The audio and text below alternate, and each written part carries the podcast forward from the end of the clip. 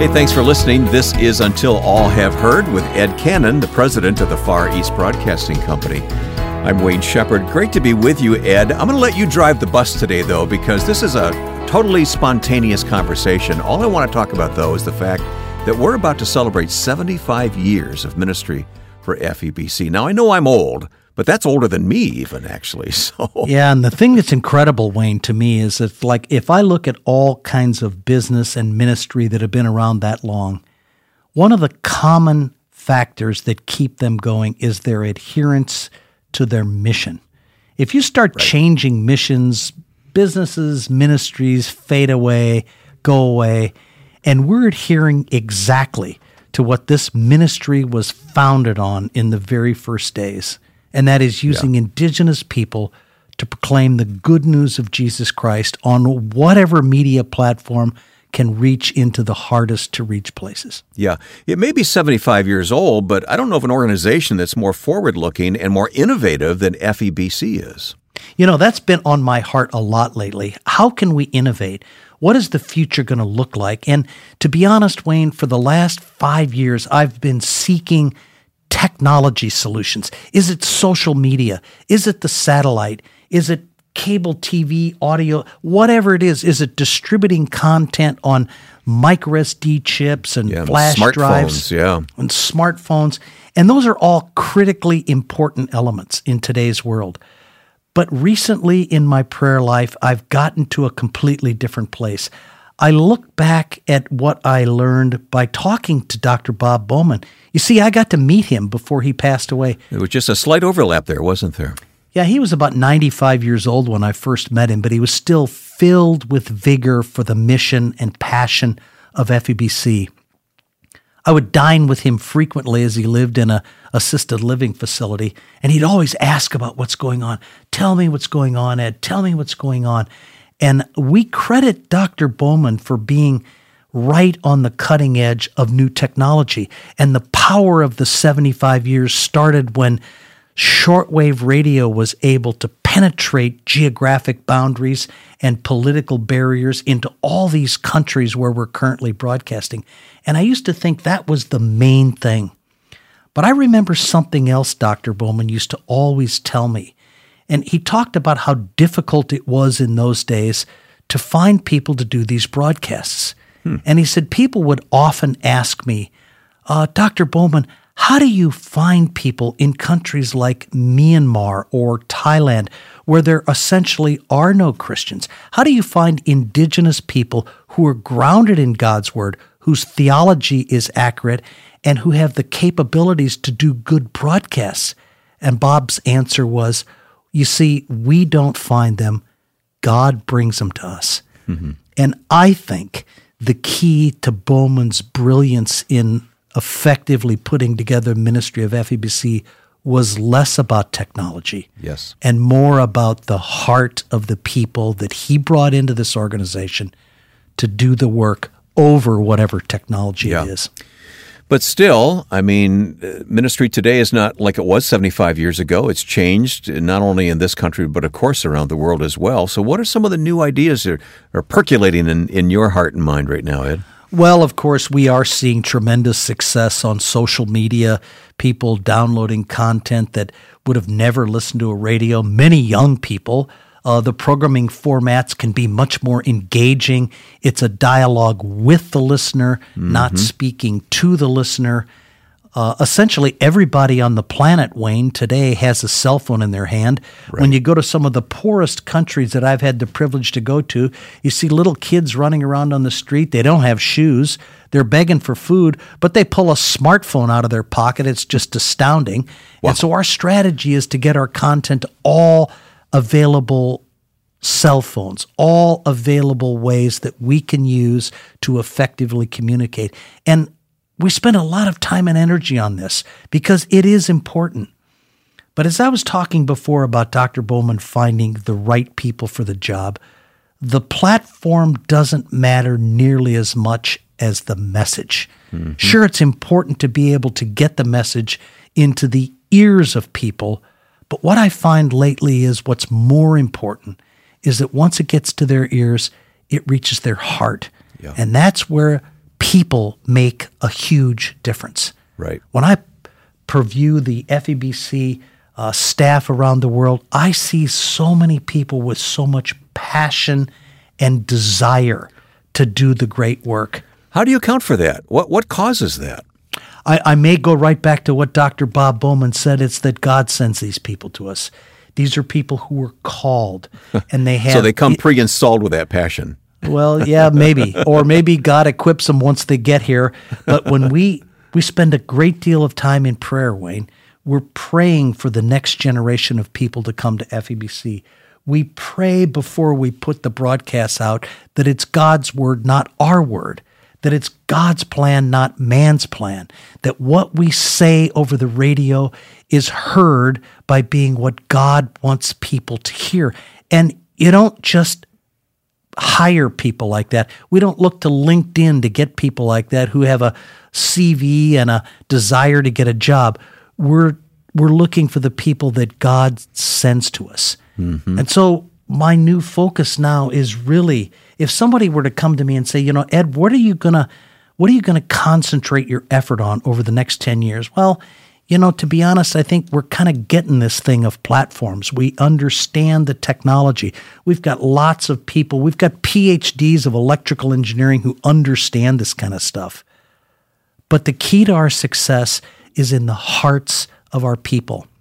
I remember once when I was working in the oil business, hearing a line from a man that said, "The only difference between mediocre and extraordinary work is the passion one has to accomplish what he's doing." Mm-hmm. So it's the passion.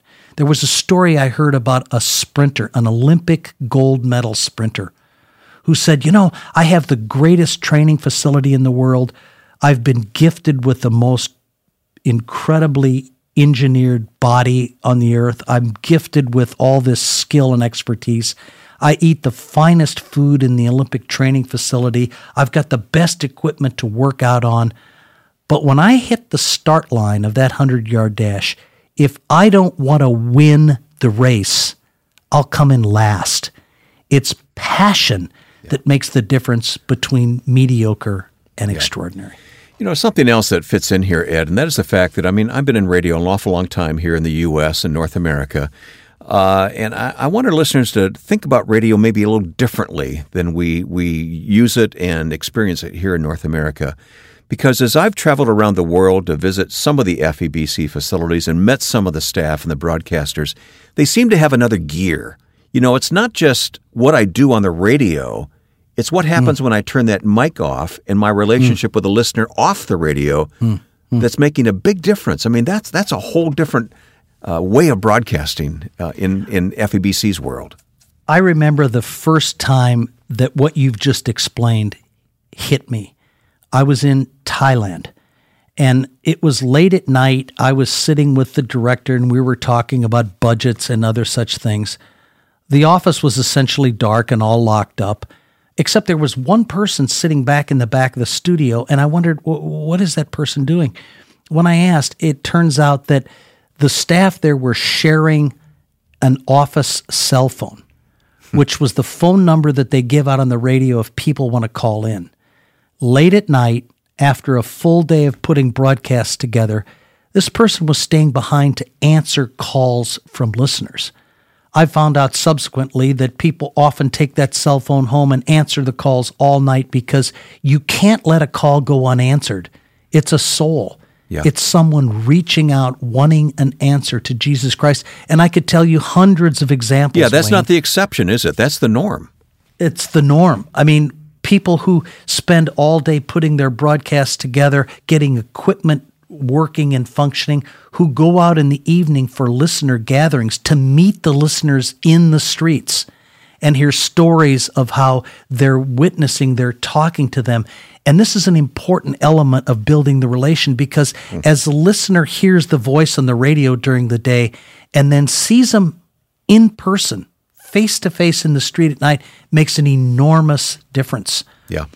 Our staff are doing that all around the world, Wayne. Yeah, and I think when the roll is called up yonder, I think there's going to be a lot of F E B C folks front and center who have spent invested their life in the gospel and bringing other people with them. Mm-hmm. I mean, that's it's just very clear to me.